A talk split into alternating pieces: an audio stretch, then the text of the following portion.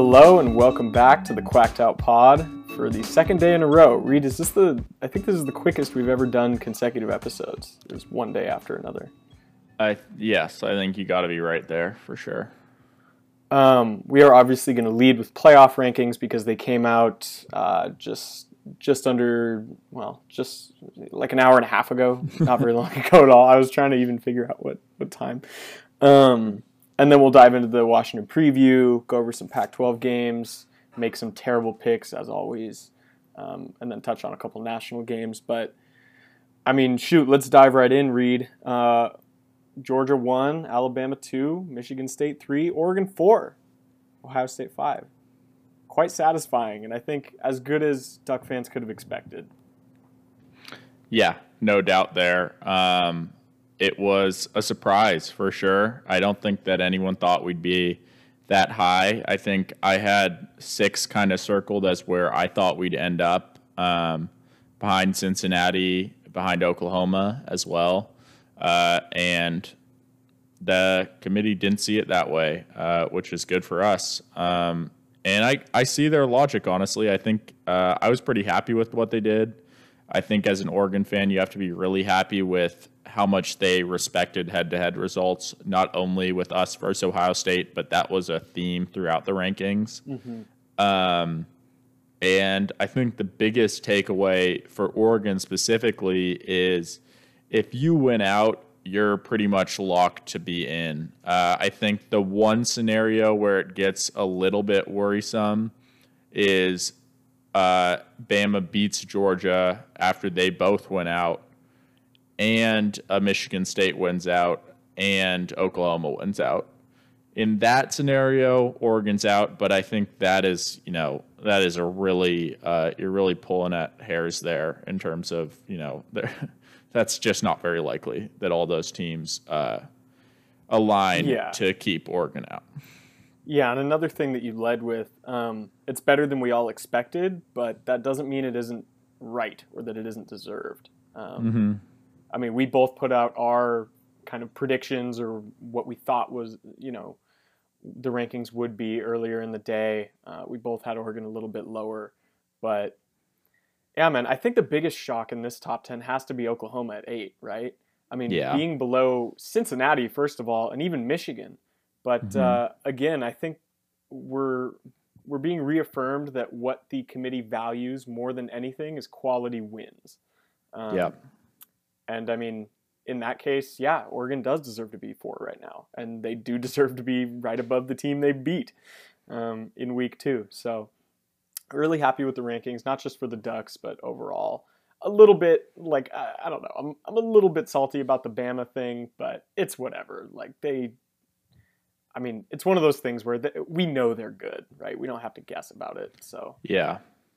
Yeah, Bama always gets the benefit of the doubt in these situations, but uh, I'm interested in the fact that on, at least from the T V side of things at E S P N, everyone has held really firm on the idea that if Bama loses to Georgia, they're out completely.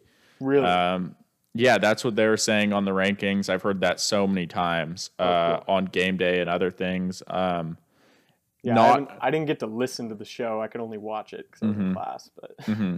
and given that's that's from you know uh, Kirk Herbstreit and stuff, not from mm-hmm. the actual president of the rankings committee. Yeah. But um, well, I mean, let's be honest. Is there that big of a difference between E S P N execs and, and the committee? Yeah, that's a fair point. Um, and I think I think they're right in general, uh, at least in regards to Oregon. I think that Ducks fans don't have to worry about Alabama taking their spot if they do lose to Georgia.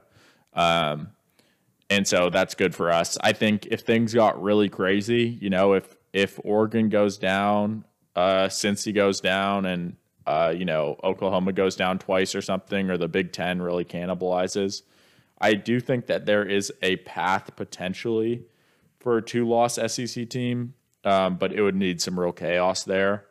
Uh, but regardless, that doesn't really affect Oregon. I think we learned that if the Ducks win, they're in. Uh, and especially, I think another kind of interesting thing here uh, is that You know, I think that the path to a three seed uh, is not completely out of question right mm-hmm. now. Uh, mm-hmm. Obviously, that's getting ahead of ourselves a bit, but uh, it's at least on the table. And with how good Georgia has looked, hey, yep, that's yeah, what I was get, gonna say. and and really how bad everyone else has looked. I mean, mm-hmm. again, this is getting way ahead of where Oregon is at right now. But um, you know, if Alabama's out and you avoid Georgia at the one seed, who else is? Who, what other team can you name where you're going to tell me Oregon doesn't have at least a twenty or thirty percent chance of winning, uh, you know, if not higher, depending how they look. But um, mm-hmm. yeah, I mean, yeah, it's getting I, into I agree, a really interesting yeah. season. Yeah. And I mean, another thing that I'm curious to see going forward is how the committee reacts to teams not playing up to the level they're expected to. I mean, this is something mm-hmm. we've seen a lot throughout the season already, but I mean, shoot, if if Oregon keeps looking bad against teams that, frankly, they should be demolishing. And real quick, even on that point, let me interject myself and say that, like, those expectations were always calibrated um, with regards to the team that beat Ohio State, right? We always mm-hmm. expected to see that team every week. Uh, and when we didn't, you know, yes, we didn't play as well as we wanted to against Arizona. We still won pretty... Like, that game was never seriously in doubt. Um, you know, same thing with Stony Brook, obviously. Like, yeah, Cal and Stanford were different stories, but again, you look at a team like Oklahoma, and yeah, they're at number eight. They they had their struggles as well. I mean, I was I meant to make this comparison last night. I don't remember if I did or not, but I mean, Oklahoma hasn't played anyone. What's yeah. what's Oklahoma's biggest win this year? Texas? Yeah, it's got to be. And they should have lost that game, maybe. Mm-hmm. I may, should have might be a little bit harsh, but they very easily could have lost that game, and Texas looks terrible now. Um, something else that the committee does take into uh, account that I really appreciate is they don't worry about what the team was ranked when you played them. For them, it's all about what is the team ranked now. Um, you can read more about that on um, The Athletic. God, I think it was Chris Vanini maybe. Posted an article about it. I posted it mm-hmm. on Twitter, so if you don't know what I'm talking about, go and check Twitter for it. Um, it's a really interesting article, and he has sources within the committee that talk about how they make the literal rankings um, and what they do and don't consider. And I think for a lot of people, like, it might seem like all this stuff is in the weeds a little bit, but this stuff does matter because, I mean, I see people bringing up arguments about, like, oh, well, this team was, you know, number... you know, Clemson was this number two when Georgia beat them or whatever. Like, that does not matter in the eyes of the committee. Yeah. Um, and that yeah. is something they take into account. So, and th- there's a ton of different little tidbits like that. Um, it's kind of like how every, you know, everyone arguing on Twitter has their own, like, formula as to, you know, for justifying or not justifying all these different teams. The committee does too. And it's public information. It's right there uh, in Vanini's article. So I would go take a look at that. But overall, yeah, I'm, You know, I'm very satisfied with this. I'm very excited about this. Um, a couple other things, if we want to look at the rest of these rankings. Uh, I mean, Oklahoma's essentially on par with Wake Forest. I thought that was interesting. Mm-hmm. Um, Wake isn't a team I didn't expect to get a ton of love, actually, from the committee. Notre Dame lurking at ten. I really hate that. Uh, I don't think they have a shot at the playoff, but, I mean, it's... Dude, they, I'm telling you they do. Oh. I think... Um... But, I, I mean, it depends on the other chaos, but you talk about Oklahoma at eight right now, and uh, they have three hard games coming up. Four, really, if you include the conference title game. You know, I mean, with how they've looked, two and two is not only on the table, but, it, you know, it's a very realistic outcome. Yeah. Not It might not be the most likely one, but it's it's maybe more likely than them going unbeaten through that stretch. Um, so yeah, I think definitely. you...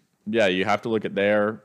The Big Ten can still get really wacky, uh, depending. You know, if Ohio State suffers one loss, uh, they could and still wins the conference. All of a sudden, that conference is really looking, uh, you know, at a tough spot for a playoff berth. So we'll have to see. Um, I I kind of propose like the breakup of this. Uh, you know, I I said that the Wake Forest pretender divide was kind of. Uh, what I what I theorized before the rankings came out, uh, and I think it held true pretty much. I had those eight teams above it that ended up above it. Um, and I think that that is definitely a spot in the ranking where if you're Wake or lower, I don't think that people take you very seriously, uh, because people obviously don't take Wake Forest very seriously. um, and yeah, I think that's a good cutoff. Yeah. Yeah. The eight above that, um, as we said, we went through the the front ones. Then it was uh, Ohio State fifth, uh, Cincinnati sixth, Michigan seventh, and Oklahoma eighth. I think those are the eight teams right now where I wouldn't feel surprised at all if any of those are in the playoff come uh, come you know yeah. selection yeah. day. Uh, and everyone else, I think I would be pretty surprised to see anyone else in there, although there some of them are still possible, I think. Um, yeah, yeah, exactly. It's not to say like a Baylor and Oklahoma State doesn't have a shot if they win out and win their conference. Um, mm-hmm. But as we were kind of mentioning with Notre Dame, like you need some help at that point.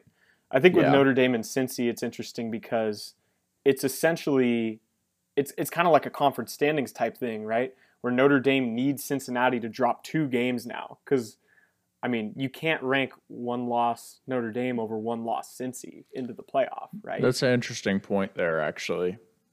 Yeah, and I hadn't thought about that, but I do think you're right there, especially with how much respect they've shown for head-to-head and the fact that Notre Dame's schedule this year is down compared to some of the past years they've had, for sure.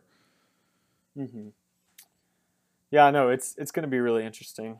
Um Another couple things. I mean, overall, I think it's just, it might be worth just saying this top twenty-five out loud just to remind people, um, just because I want to talk about where some of the um, the non-playoff contending teams land, uh, like yeah. the Mississippi schools, for instance. I, I'll so, say ev- everything from fourteen back was pretty weird in my mind. I mean, some yeah. of them make sense, obviously, but like, I, I literally predicted the top fifteen only in my rankings because that's what I felt like I had a grasp on.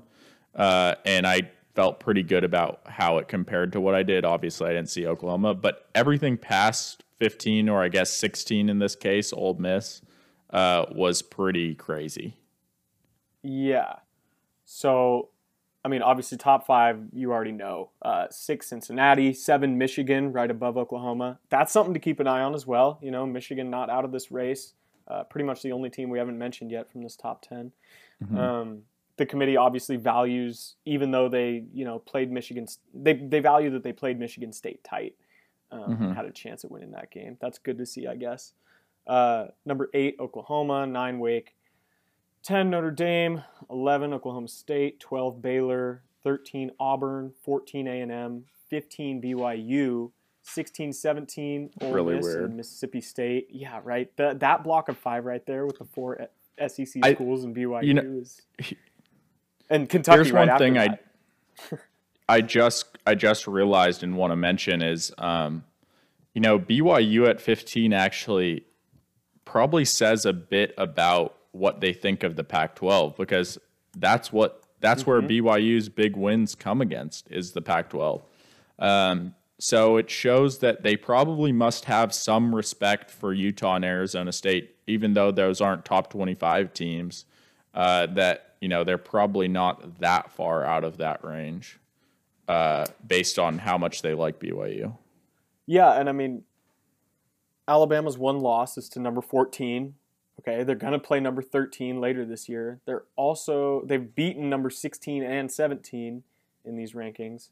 I don't think mm-hmm. they play Kentucky. Let me pull up the schedule real quick. I don't think no. so. No, and then Arkansas didn't get a ranking, so I thought, I mean, they've had an outside shout for some people mm-hmm. uh, in recent weeks, but I guess those three straight losses they've had have kind of... Uh, mitigated that, or four straight losses. So, no, wait, I'm looking at the wrong thing. S- similar story with Penn State, too. I mean, you mentioned last podcast that they hadn't won since the start of October, and they're not in this ranking, even after giving Ohio State a very close game on Saturday that we talked about in that podcast, too. Yeah, Penn State might end up looking, uh, by the end of this year, they might be looking pretty Stanford-y. Not, not total level of terribleness as Stanford, but um, I don't. Who knows if something? I mean, I wouldn't predict them to win against Michigan or Michigan State, and those are both on their on Penn State's schedule still. As a five and three yeah. team, I mean, they're staring down the barrel of seven and five right now. Uh, and who knows? Maryland and Rutgers have both looked competent at times earlier this season, so maybe they could pull an upset yeah, there. But... As as competent as Illinois. Exactly, and that that's a low bar. Um, anything else stand out from you? I, I guess I can go through the rest of the rankings real quick. Um, I left off at eighteen, yeah. Kentucky. Again, it's it's interesting that we have this cluster of S E C schools, and then right after that you have N C State at nineteen, but then Minnesota, Wisconsin, Iowa. Three teams mm-hmm. all from the Big Ten East, or West, mm-hmm. sorry. Um, all clustered right there. That's kind of interesting. There's a pretty clear, like, tier system going on with that discussion. And then uh, rounded out with uh, Fresno and San Diego State, twenty-three twenty-four, and then Pitt getting some love at twenty-five despite um, their loss to Clemson this weekend. Um, yeah. twenty-three Fresno is obviously also worth uh, making yes. note of. That's yes. a win for Oregon. Uh, and I haven't done the numbers on it, but I think that Oregon is one of a, only a few teams that's going to have multiple uh, ranked wins in here with Ohio State and Fresno State.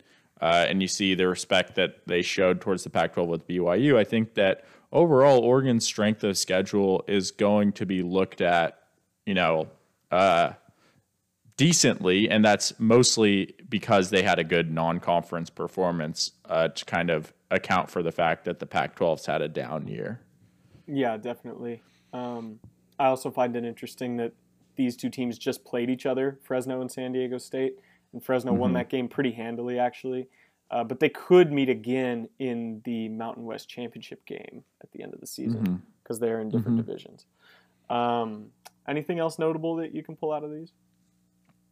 I think that's it. Um, yeah, it's interesting. Uh, I'll say kind of as our as our transition, I put this tweet out on Twitter as well, but I think uh, it's fun to talk about this stuff as fans and people who follow the program, obviously, but you know, for Oregon, I think that this has got to be, uh, you know, a motivation for them to just say, we have, we know we have a spot if we handle our business. You know, that loss at Stanford was annoying, but ultimately we still have everything in front of us. The committee respects what we've done, uh, and then kind of rededicate yourself to the process that you've stuck to to get here, uh, and just take it game by game. Focus on the task in front of you, and you know, realize you have an opportunity if you really stay focused and don't get too worried about all the noise that's going to kind of build up. And I think it's nice that Crispell's been through this same thing before in twenty nineteen, pretty much. Um, I think that hopefully he learned something from that a little bit, uh, and some of the older guys like Johnny Johnson can pass on lessons to the team and say, hey, I've been here before. I felt like the playoff was this close before, and we let it slip away, uh, you know, and, and pass yeah, on some um, wisdom there. Verone had a great quote about that today, basically saying exactly what you're saying right now. Like, we're not worried about our ranking. Like, we're we're still worried about, oh, God, what was the quote? It was, uh, we're building a mansion, and we're still just laying bricks. So I love that. um, Got to get back to work. Um, love Verone. Yeah, he's he's awesome, man. Uh, the General. Also, he dropped some merch recently, actually, with uh, Box and Autzen, I believe, which is a pretty sure it's a student-founded, student-run clothing company. So go check that stuff mm-hmm. out. Um, they're they got some pretty cool stuff going on. It's all like the General is kind of the brand he's creating for himself. So that's pretty cool. Um, all right, sweet. You want to dig into the Huskies? Yeah, dig into Hate Week. Let's do it. Let's do it, baby. Um, we went over the Jimmy Lake quote last night. We have a new quote this morning from Michael Schill, Oregon president, if you're not aware, um, basically saying, fantastic. throwing throwing a little bit of shade at Jimmy Lake's way, um, basically, you know, saying all the stuff you're supposed to say and then slipping in there the, uh, oh, I also have a lot of respect for their former football coach, Chris Peterson, um, ex- purposefully excluding one uh, Jimmy Lake there. So I thought that was awesome. Uh, the Duck has personified uh, Harry the Husky on Twitter, and that's going to create some memes. Um, so yeah, it's full on. Uh, and then there, obviously there's a lot of other much smaller battles going on on Twitter as well between just random people. So um, yeah, man, it's it's all in. I, I love this. Uh, I'm very glad that this has evolved into the rivalry it has. To be honest, like, it's tough to say it this year because the Beavers are actually good, but I mean, the Civil War was kind of getting boring for a while there. Um, and this one was as well, because both teams were rarely good at the same time. So, mm-hmm. uh, and that's not the case this year, of course, but um, looking at Washington's roster, what are some of the things that stand out to you? And I mean, the first thing for me is the passing defense, obviously. But uh, yeah. why are they so good at, at defending the pass? Who are their best guys?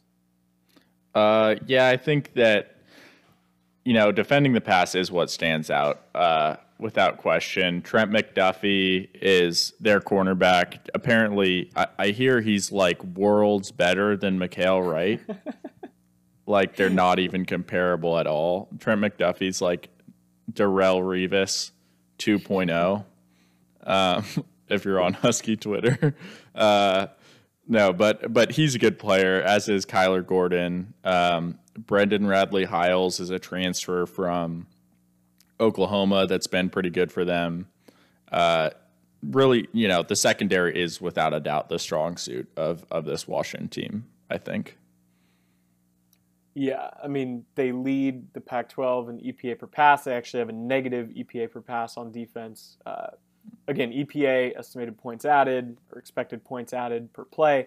Um, it's pretty much the, the norm for advanced stats at this point in terms of who's doing well and who's not on each play. By now, we have a big enough sample size where I feel comfortable citing these. If you listen to us often, we've been citing them for a while. Uh, Washington's four and four, but they do have the tenth ranked uh, E P A per pass defense in the nation, actually. So that's really interesting. Unfortunately for the Huskies, there's another stat right next to that on my chart that stands out, Reed. Um, maybe you can take a guess as to what that is? Is that the uh, rush defense? That would be the rush defense, yes. Uh, do you want to guess what, what they rank in the nation in E P A per rush on defense? Oh, geez. I think it was like I think it was like one oh eight or something before the Stanford game. What is it? one hundred fifteen in the country. Oh. Yeah. The and, only... and could you could you remind me how many teams there are in the country? Uh, that would be one hundred thirty in this. In this yes. Uh, there is one team worse in the Pac twelve uh, at rush defense than them, and that would be Stanford. So, mm. um, I don't know. Food for thought there, I guess. But, yeah, Washington lost starting linebacker. I can't say his name. Do you want to take a stab at it? Eddie Olufoshio. Him? Yeah. Yeah, him. Yeah. Um, he's pretty good. I, from what I understand, he's not the anchor of their defense, but he's a very important piece of it. Um, so we'll yeah, see. Yeah, I hear he's better them. than Noah Sewell for sure. Apparently, he's, he's a like lot some... better than Noah Sewell. Satirical, of course. Uh, listeners, don't read. They, Reed's on the right side of this equation. Don't worry. They finally have C T F, who I, he's the projected zeroth pick in the draft, right? He's going one ahead of Kayvon, I think. um, yeah, they invented of, a they, new they draft spot just for because him, actually, yeah, because he'll be so good uh, that you just you can't. You know, some team is just gonna just gonna sign him before the draft. He, I don't know how that's possible. Yeah. Um, of course, no one's heard of him outside of Seattle, but but somehow. um, Would you mind pronouncing his full name for us, Reed, since you did so well on the last uh, time? Zion, Zion? Tup- Tupiola Fetui. Ugh. That's a good. That's a good job. You know, good effort. We're not making fun of these people's names, by the way. I just want to see how good this can get, or how bad this can get for us. Well, yeah, um, and for people who don't know who Z T F is, at least give them a good faith effort at the full name. Um, yeah, exactly. Any, yeah. Uh, anyways, so in all seriousness, good defensive backs, good secondary for Washington, bad run defense. Um, yeah, I mean, they, they just don't really the, – the linebacker depth is really thin. Uh, and so that was a tough injury hit there to begin with. Um, I think that, you know, it's it's going to have to be about pounding the rock for Oregon, uh, and – we'll see how that goes. I, I mean, it's a bit worrisome that, you know, you look at the only team in the Pac twelve that is worth worse than Washington defending the run is Stanford, and obviously Oregon wasn't able to win that game. So it it feels similar to the Stanford game to me in some ways, in that um, one, the spread is six and a half points around a yep. touchdown, just like it was for Stanford. And that was always kind of a stinky line versus Stanford, and feels the same way now. Um, and the fact that they have a bad run defense, but Oregon wasn't able to exploit that against Stanford, is worrisome.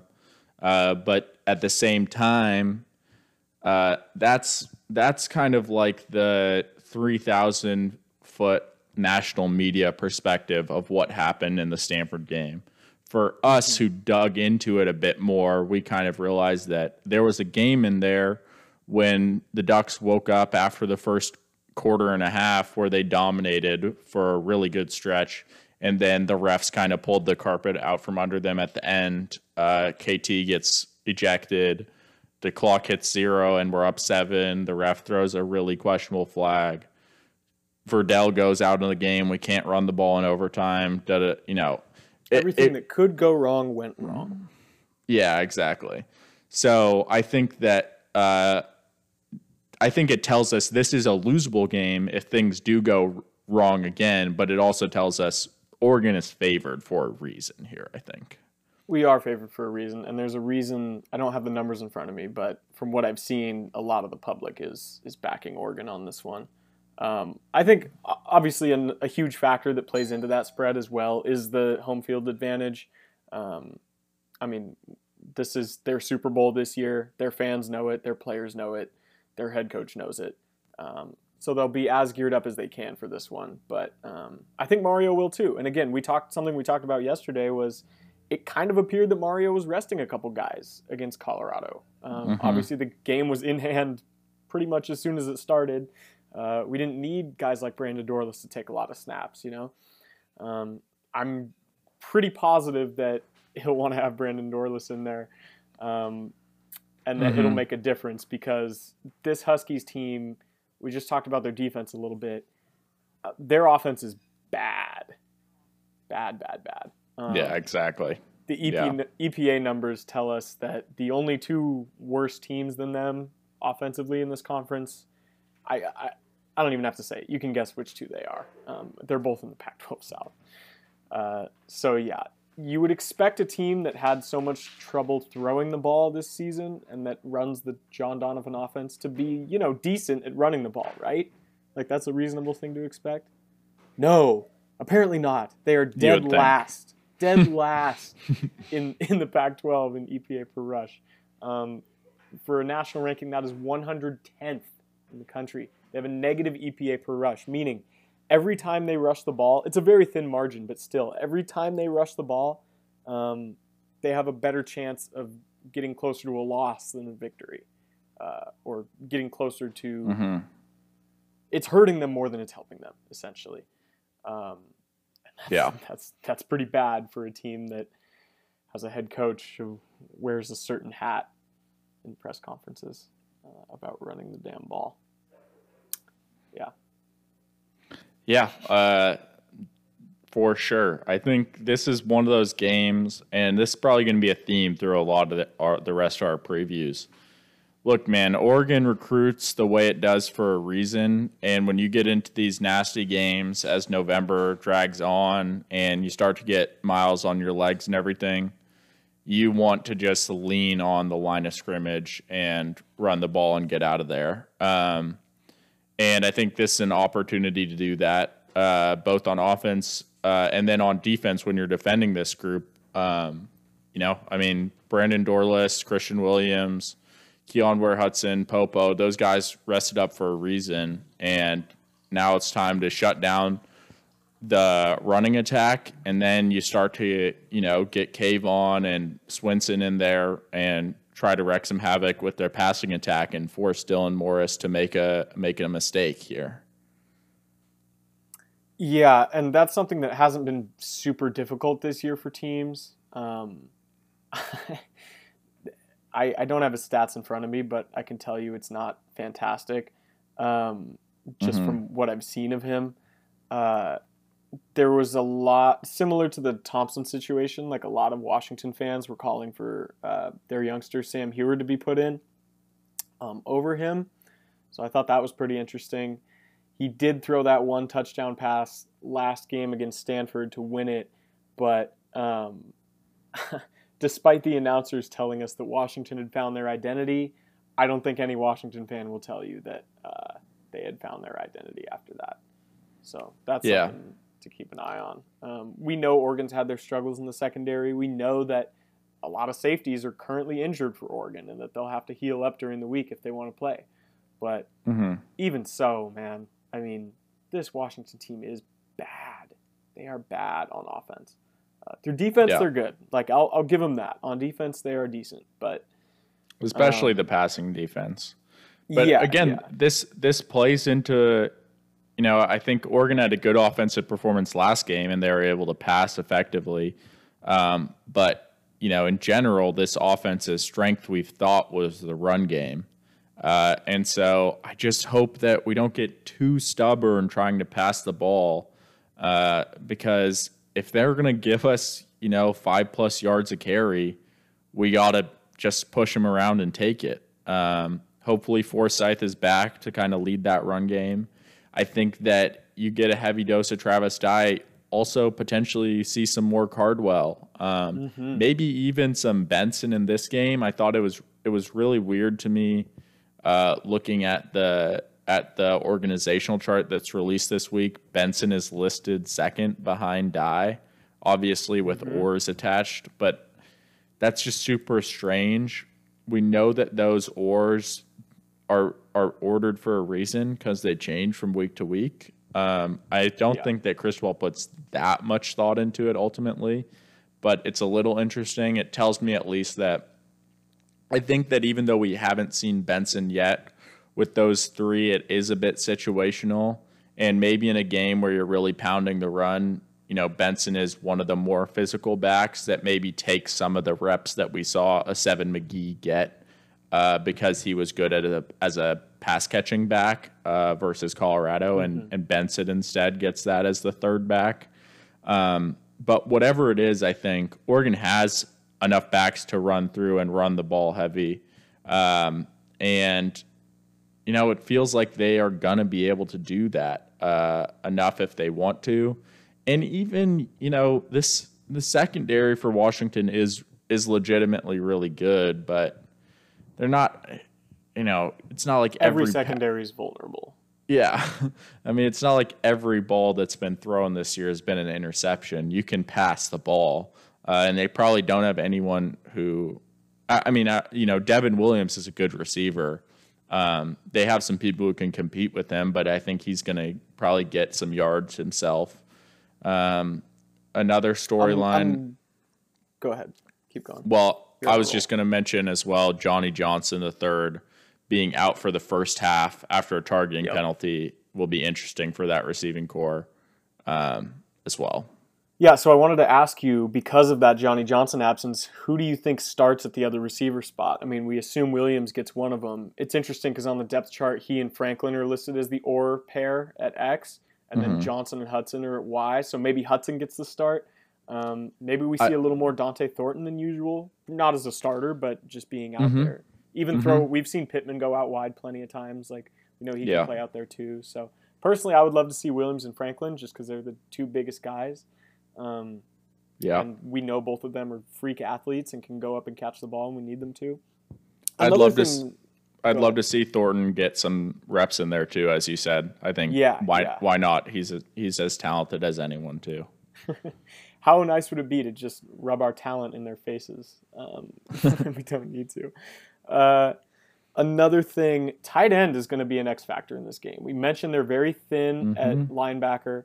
Um, I'm not as deep into their pro. Like, I can't tell you if they're super good at covering um, tight ends with their linebackers uh, or with their nickels or whatever. But, um, I mean, we've seen these tight ends be important players for Oregon this season, especially the freshmen mm-hmm. again, uh, Matavaho and Ferguson. So we'll see if how many balls get thrown their way.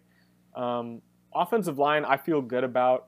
Again, this U W defense is good, but I'm not super scared of their front seven as much as I am throwing it deep on their corners. So, yeah, if we can establish the line of scrimmage in this game, I think that pretty much signals that it's over.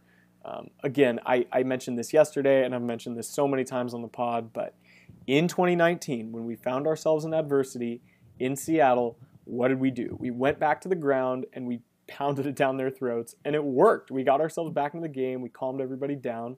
Um, and they couldn't stop us. So if we can yeah. do that with Cyrus, I feel confident that we can do that with Byron Cardwell or Trey Benson or especially Travis Dye. So yeah, yeah, yeah, I agree with that. I think, um, man, uh, you're you're giving me flashbacks to that twenty nineteen game, which is an all timer, really. Um, it really is, yeah. Yeah, that that game was so fun. Uh, I mean, I'll be honest, that was one of the few times that I've had. I mean, I still the hatred was still very present, but I had some respect for how Washington came out to start that game, and their fans were into it, and they were coming for blood against Oregon, and uh, they kind of, I mean, it, for a second there, it felt like they had us knocked out on the mat, kind of laying down, and we, you know, shook it up, mm-hmm. got up, and then fought back and won that game, but. That was uh, we were we were just you know we were against the ropes for a second there for sure. Um, I thought you were going to go with when you mentioned tight ends uh, on the Washington side because Cade Otton for them is is probably I mean outside of the secondary I think he's their best player. Uh, he might be their best player all around really. Um, he's a legit tight end. Uh, And I think that's the biggest potential matchup problem on offense. They have some solid wide receivers, uh, the quarterback, but no one, no one elite, no one that really scares me. Uh, nor do their running backs, nor does their quarterback. Um, and yeah, we talked about their O line a little bit. I mean, the name that everyone talked about preseason was Jackson Kirkland. Again, this is. Uh, is an instance where if you were on Husky Twitter, you'd think he was like better than Panay Sewell. Uh, he's been pretty mediocre. Uh, and I would love nothing more than to see Kayvon torment him um, consistently. Um, I have something that I would rather see. What? Braden Swinson tormenting him. That'd be pretty fun too. Yeah, yeah. Let Kayvon have the other side. Even have even have Noah Sewell have a good game after all the Husky fans said he was a defensive tackle for the entire recruitment. Yeah, that was interesting. I don't I don't really know what they were thinking there. Um, but yeah, man.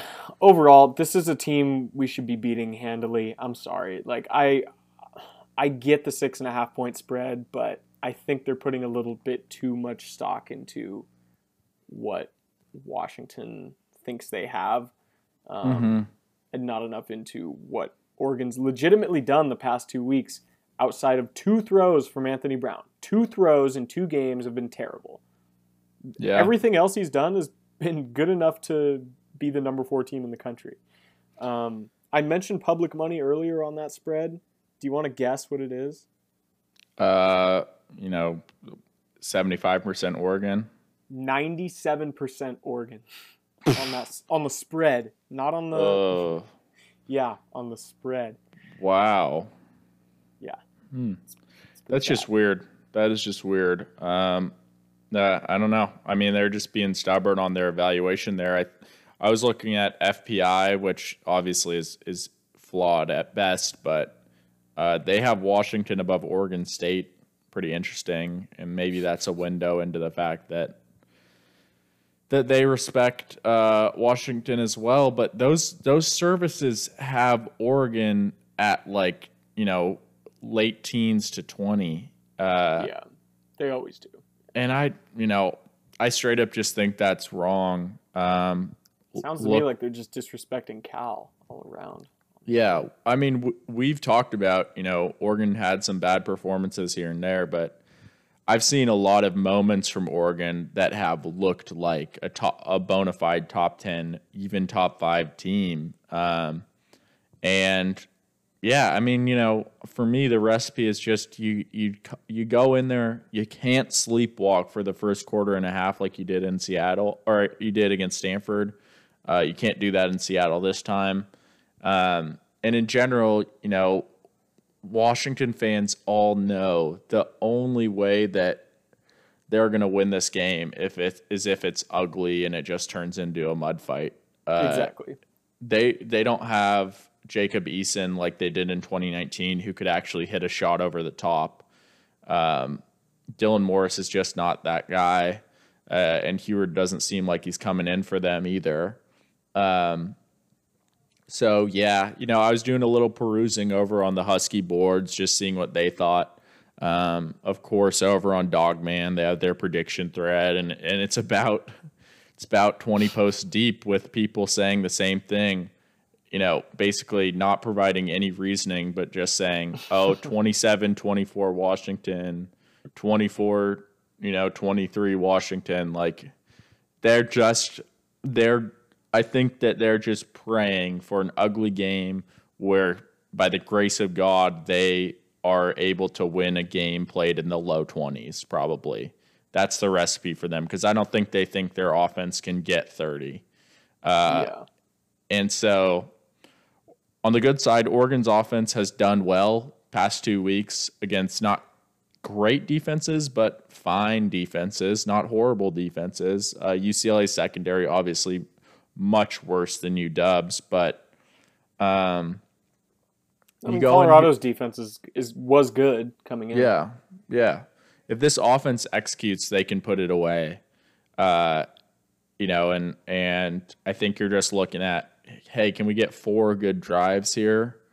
Mm-hmm. Uh, four good touchdown drives. And at that point, we're going to be in a pretty good spot. And the defense too, I, I feel good that they're going to come out and play with some more heart uh, and, and urgency than they did against Colorado. Like we said in that, in that recap episode as well.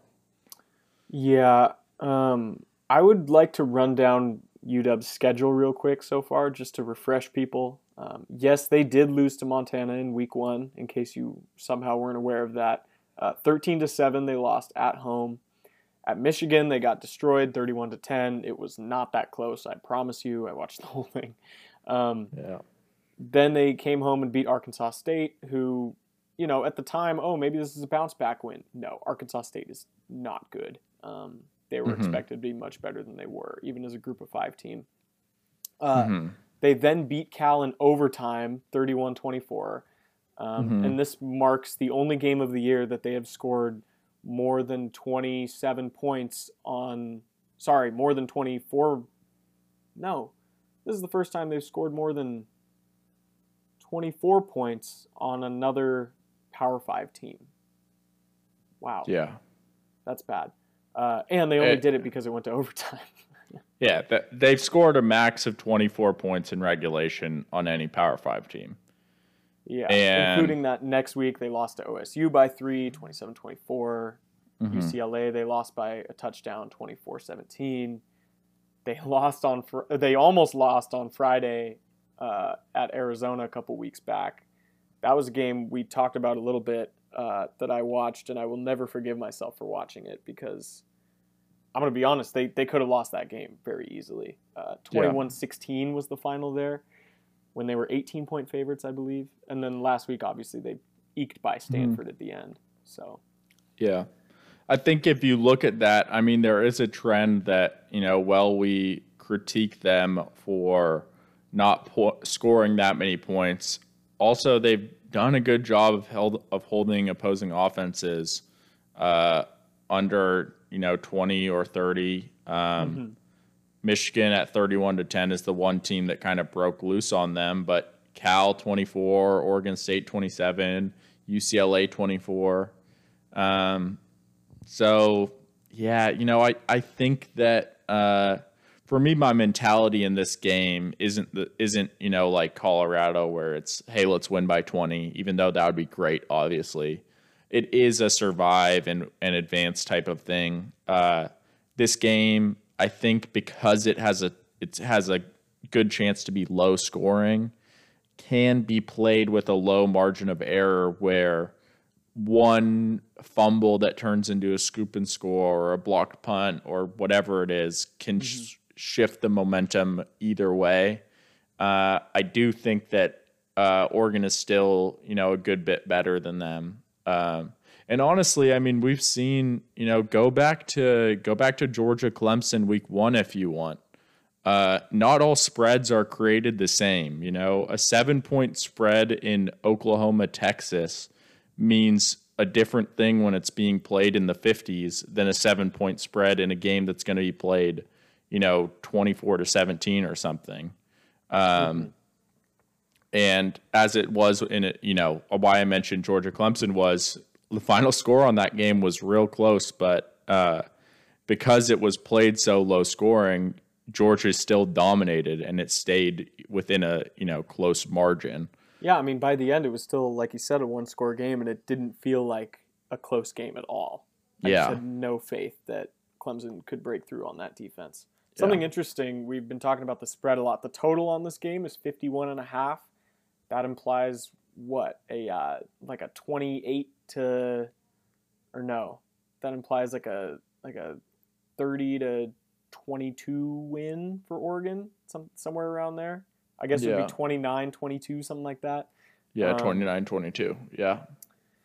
So yeah, I mean, I think that's a fair threshold to set is like the thirty-point mark for the Ducks. If we can reach that, I mean. Mm-hmm.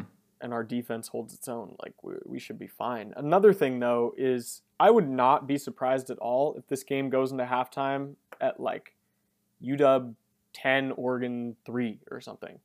Uh, something that just feels oh, geez. way more painful than it should be. I will not be worried one bit if we're down like seventeen to seven or something like we were at Stanford.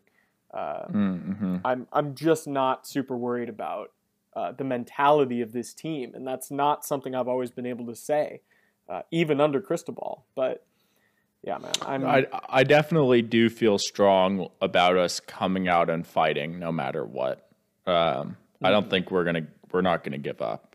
So I I like what you said there. I think yeah, if we're down, we're gonna come out of the locker room strong either way, and and it'll be it'll make it tight. Um, but I I sure hope that isn't what my Saturday is like. No, me neither, but um, we'll see what happens. Who knows? Uh, all right, man, you got anything we uh, we should clean up about this game?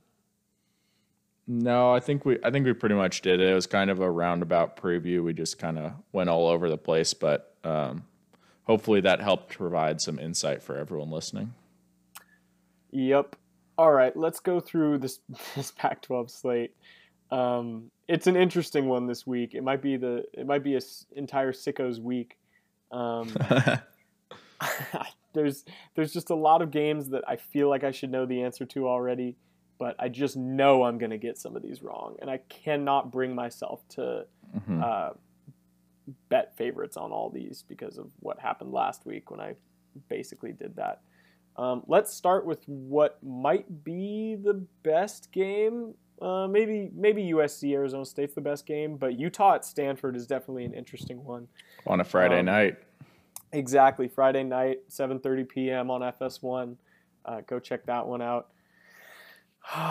Stanford, they are the ult. I mean, we say this about every single Pac twelve team, but Stanford embodies it more than any other one.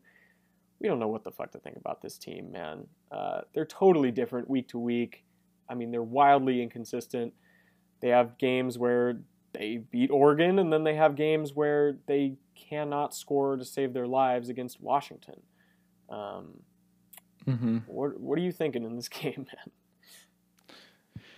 man? Oh man, um, I think I am going to. Uh, st- I'm going to stick with Utah, I guess. I don't really like Utah this year. I don't like their fans.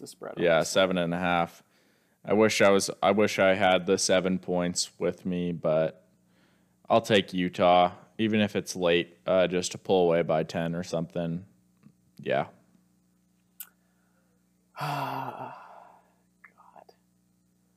I'm I'm gonna take Stanford. This just feels like, I don't know. It's it's yeah, purely it on gut. I'm taking Stanford. Yeah. Yeah, I don't hate it. Cal at Arizona. This is a sickos game. Uh, noon kickoff on Pac twelve Network. Noon. Mm-hmm. These are all Pacific, by the way, obviously. Um, mm-hmm. In Tucson, Bears are favored by eleven and a half. Where, where, what are you feeling here? Yeah, I'm going Cal, man. I think that this is slowly turning into a Cal secondary podcast. Um, I don't we, hate Cal. Yeah. We loved them when they were one and five, and they've picked up steam since. We've been on the bandwagon from day one. Uh, well, not from day one, from about week six, I guess. um, but hey, I think I think Cal's gonna getting pretty good. I'm I'm on the Cal to bowl eligibility train for sure. Oregon State at oh, I, I am as well. By the way, Cal minus eleven and a half. I'll take that. Oregon State at Colorado, four p.m. Pac twelve Network, live from Folsom Field in Boulder. Uh, Beavers are ten and a half point road favorites after losing to Cal the week before on the road. Mm-hmm. This this is this might get a little bit gross. Um, this one might get lost in the shuffle a little bit with Oregon playing at pretty much the same time. I would not be surprised to see Cal pull out this victory, or at least a cover here. Colorado, you mean? Jesus Christ. It's every week, man. It's every week. Even last episode, in the title, I put Colorado, parentheses, not Cal, so that I didn't do it, and then I just did it again. Um, yeah, man, based on pure feel, again, I'm going Colorado. I'm going with the Beavs. Uh Got to go with the Beavs, I think. Uh, I don't want them to lose to Colorado. If they lose, if they lose to Stanford or something, uh, or or Arizona State, that's okay, and we we get to have the north north locked up. But um, I don't want them to lose to Colorado. Uh, worth mentioning, if they lose to Colorado but still win out, it doesn't really mean anything for the North, assuming we take care of business until we meet them, right? It's still like a like a playoff for the North. No, no. If they lose one more, uh, oh, we right, can lose. They, yeah, because they lost to Cal last weekend. To, yeah. Well, I forgot they lost to Wazoo way yeah. earlier. Yeah. Um, okay. Mm-hmm. So in that sense, oh, I don't know. That kind of flips my narrative a little bit. I, I'm gonna, you know what? I'm gonna, I'm gonna flip it. I'm gonna go with the Beavers instead. I, the feels are not strong enough on that one. Mm-hmm. Um, all right, final game we'll be picking. Obviously, Oregon, Washington, four thirty A B C. Um, who knows if that's a good thing or not? Uh, U S C at Arizona State is the late game, seven thirty kick on E S P N. This one is coming from Tempe, where Arizona State got demolished by Washington State last week at home. Um, mm-hmm. U S C without Drake London, of course. They ran a two-quarterback system last week against Arizona. Where do you see this one heading? Look, just like I said about our Cal, Cal fandom recently, we have been, we currently are, and we will continue to be U S C haters on this podcast. Fade U S C. U S C is fraudulent. Uh, I'm going with Arizona State minus eight and a half. Oh, I, I just had it at eight, but oh, eight, uh, sure. Yeah, there you go. I'll take the half point. Yeah, me too. Arizona State's going to win this game, um, despite what the momentum of both these teams. Well, actually, yeah, yeah. Despite what the momentum of both these teams from last week tells you, um, I don't, I don't think U S C is winning this game. Um, it's funny. I have this labeled on my on my schedule chart as like an important game in the Pac twelve South, like maybe a maybe a division decider. Uh, we mm. definitely talked about it as one at the beginning of the year, but it's been a different story for the Trojans this season. Yeah, um, yeah, that one aged poorly, I guess. Yeah, as did our picks, man. I mean, I finally uh, I, I went below five hundred a couple weeks ago, I believe, but now I'm all the way down to nine and eighteen. So I've I've lapped myself with losses. We got to look back at our win total total picks at the end of this year too. Yeah, I have those hidden in my chart. I'm afraid to open them to see what they say. um, but yeah. All right, man. Um, Reed's at ten and seventeen, by the way, so you're not doing much better. But at least you have double digit wins in these picks. Oh, what am I? I'm ahead of you now. Yeah. We were we were dead even last week, and then you got the oh, no one way. win over me this week when I went zero and five. Um, but yeah, you always got to have the reverse parlay in there. Sprinkle that reverse parlay. That way you're protected. Honestly, fade us, fade us. All, every single one of my picks is going down this week again. I can feel it. Um, all right, let's see here. Uh, some national games this week. Pulling up the schedule now. We got Maction going on as we speak, so that's always mm. fun. Um, let's see.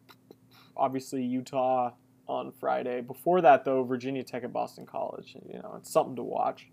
Um, you got Ohio State at Nebraska as an early game at nine a m on Saturday. That's that. You know, potentially interesting. Um, oh. I think it would be hilarious if, after all this discussion about Ohio State and after their fans probably getting triggered right now on Twitter that they're below us, um, I think it would just be hilarious if they lost to Nebraska. Yeah, I fully support them losing to Nebraska. I'll be one thousand percent rooting for Nebraska. I don't care that it makes Oregon's win look worse. I think Ducks just have to handle their business. And I don't like Ohio State. Never have, never, never will. Have. Don't like their fans. Uh, and also, I'll say, I think this spread is lower than the Penn State spread last week. So, look, fifteen isn't isn't uh, ridiculous. I think, didn't I swear Ohio State lost a spread where they were uh, over two touchdown favorites. Oh, somewhere they, in there. You know, they might have even lost a game as a two yeah. touchdown spread. I'm not sure. Huh. Uh, and that was at home, if I remember correctly. They'll be... They'll yeah, and the, and the other team didn't have their best player, and Ohio State didn't w- lead for, like, a single second of that game. Something like that. Something mm. also where, like, the other team was missing, like, a, a lot of key players and, like, a linebacker even. It's, like, a five-star. So, uh, you know, they played a walk-on, though, and he did fine. So, um, yeah. We'll see what the Huskers can do. Uh, a really interesting one in the nine a m slot. If you got one screen, I'm, it might be worth just having this one on as your first game. Uh, Wake Forest at North Carolina. That's number nine Wake Forest, undefeated mm-hmm. Wake Forest, as a two and a half point dog at North mm-hmm. Carolina. Mm-hmm. Spooky, spooky, spooky. Yep. one hundred percent. On A B C. Yeah, Ohio State's on Fox. Yeah, if, you, um, if it's kind of, if you haven't gotten the chance to watch much Wake Forest, which admittedly... Do it. I haven't watched that much. Uh, it, it'll be fun to watch. It'll definitely have a screen. Another big one in that nine a m window that I think you got to have up on a screen, Liberty Ole Miss. Could be a big mm. shootout. Ole Miss is running out of gas, and I forget who highlighted this game, but things get really funky with the S E C nar- narrative if Ole Miss loses this game to Liberty. And it's a nine and a half point spread, by the way. Like, Liberty can win this game. Uh, and Ole Miss is Alabama's signature win right now. Uh, yeah. Ole Miss is booing Auburn as well. Uh, Ole Miss is an important team in the S E C landscape right now. And uh, they are running on fumes. They lost to Auburn last week.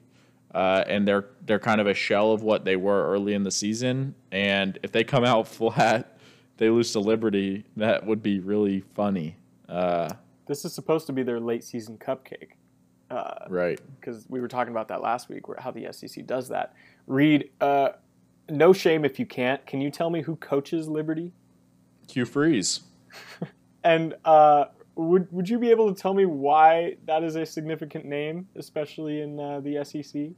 And in particular, because, one Ole Miss.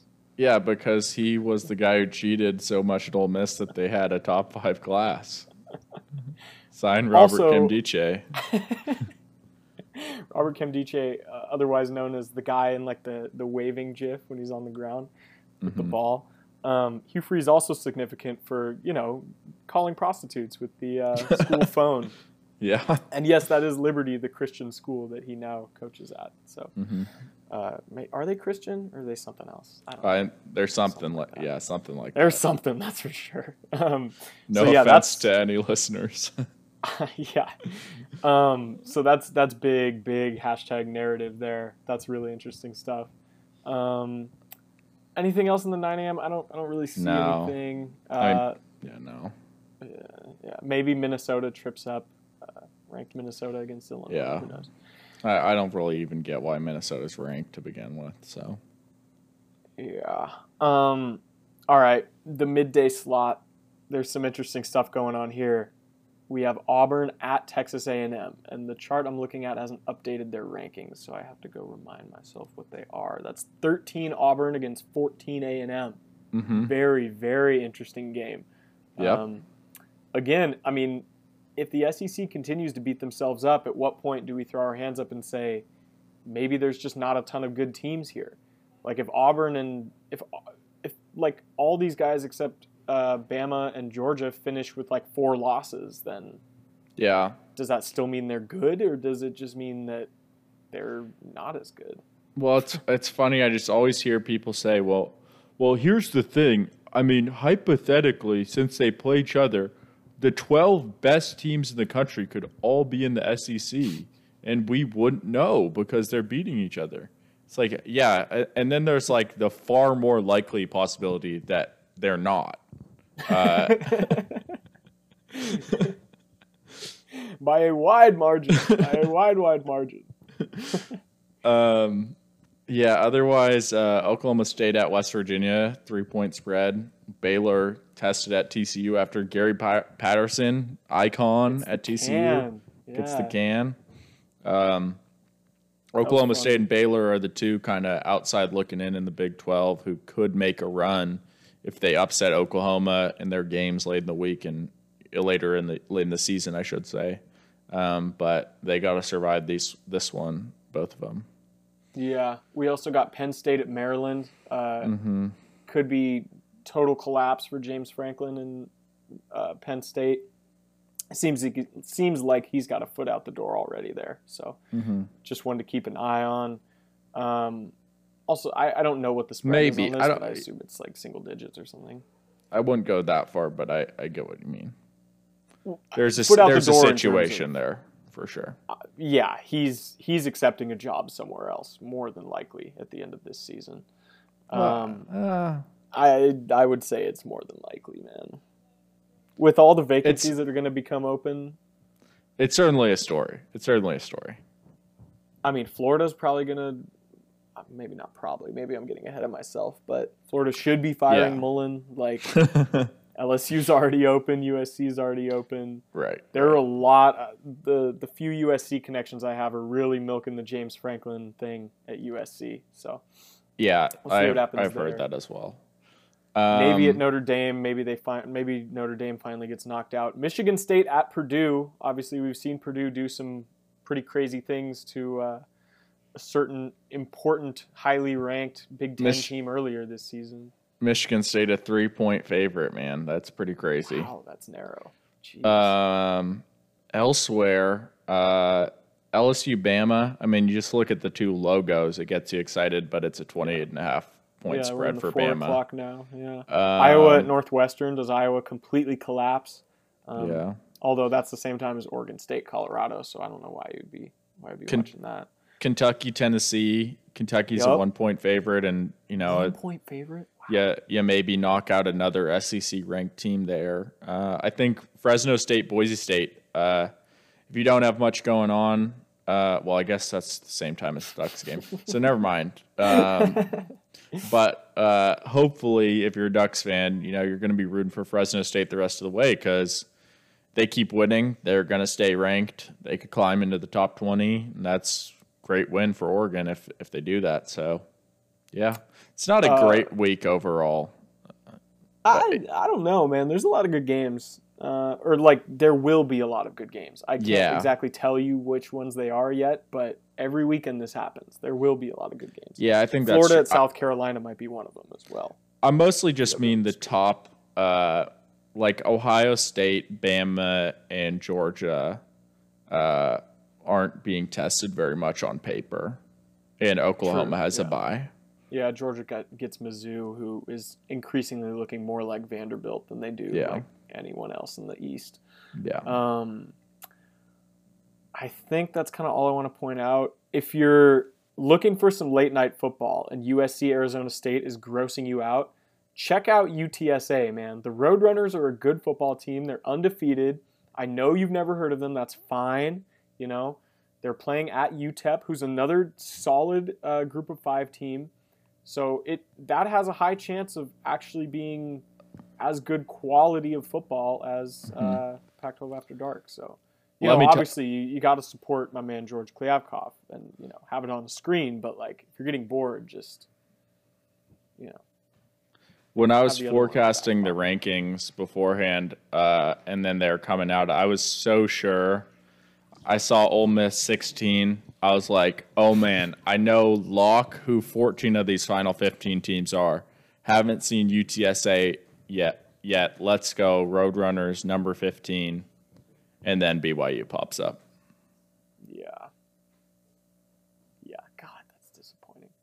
Um, somebody on Twitter was doing like a um, a sarcastic like top four, and they had B Y U as the last one, and they were like, look at their two losses. Like, it was to Baylor, uh, basketball champion, blue blood, and then the other one that I can't even remember, and I just, you know, lost the joke, but it's whatever. Uh, who was their other loss to? Seriously. Um, let me let me try to pull this up real quick. I have it right in front of me too, and I can't even remember. Oh, Boise yeah. State. Oh, oh, please, right, come right. on, on the blue field. Um. So yeah. Uh, all right, man. Anything else you got to say about this weekend? I just, I, I know not. There's not a ton of like good, quote unquote, good top ten matchups, but somebody's gonna fall. It happens every week. Somebody's gonna fall. Oh yeah. I mean, even even when I say it's not a good slate, no, I'm I'm watching football from eleven a.m. my time until I go to bed. So it's always Cincinnati good enough for me. Losing to Tulsa, anyone? That would be I'll fun. take it. I'll take yeah. it. Yeah. I hope since he gets in, honestly, I think it would be good for the sport if they did. But I don't, I don't, I also don't think that they have a gripe that they should be ranked higher. But I, uh, they I would hope. definitely be four if they got in. Yeah, even if they were dominant rest of the yeah. way. Yeah, but I'd be, I'd be happy if some other things fall. You get a little Georgia, Cincy, a little Oregon versus uh, who do we want? Sparty or something. Sparty. I'll take Sparty, dude. I'll that take would be Sparty. An awesome playoff. Yeah. yeah, I'll take that. Let's do that. Um, uh, and then my Oregon Georgia natty can come true. Boom. Um, yeah, there you go. All right, man. Solid episode. Please uh, follow us on Twitter at DucksPod. You can find both of our handles there as well. Um, please rate us five stars if you have the capability to do so. If you already have, steal a loved one's phone and do the same. Um, and honestly, like just. just word of mouth, like talking to people, you know, hey, do you know a good Ducks pod? Yeah. Check out at Ducks pod. Um, Boom. There you go. It's that easy. Uh, so yeah, you got anything to say before we go out the door? No, I think we, I think we handled it. Uh, I'm sure we all hope the next time we speak that Ducks will have made it, uh, a good performance in Seattle. I won't say any more than that. But let's get three in a row, baby. Rebuild the streak. um, all right, man. Yeah. Oh, also, also, yeah. if you're a Duck fan and you're in Seattle, uh, and you, you know, have a tailgate or something, hit me up. Uh, I'll be wandering around for a while before the game starts. So, uh, I'd love to meet some listeners. Or if you're not a listener and you just know somebody, like I want to meet as many Duck fans as I can. I love that shit. Uh, I'll be, yeah. you know, behind enemy lines. You got to make as many friends as you can. So. Hopefully it's packed with Ducks fans, man. Dude, I'm telling a... you, even from the sample size that I've had of just asking students and talking to other students about it for weeks now, like there's going to be a lot of Ducks fans there, more than people think. I love it. So, I love it. Yeah, it's going to be a lot of fun. All right. Thanks, y'all. Go Ducks. Go Ducks.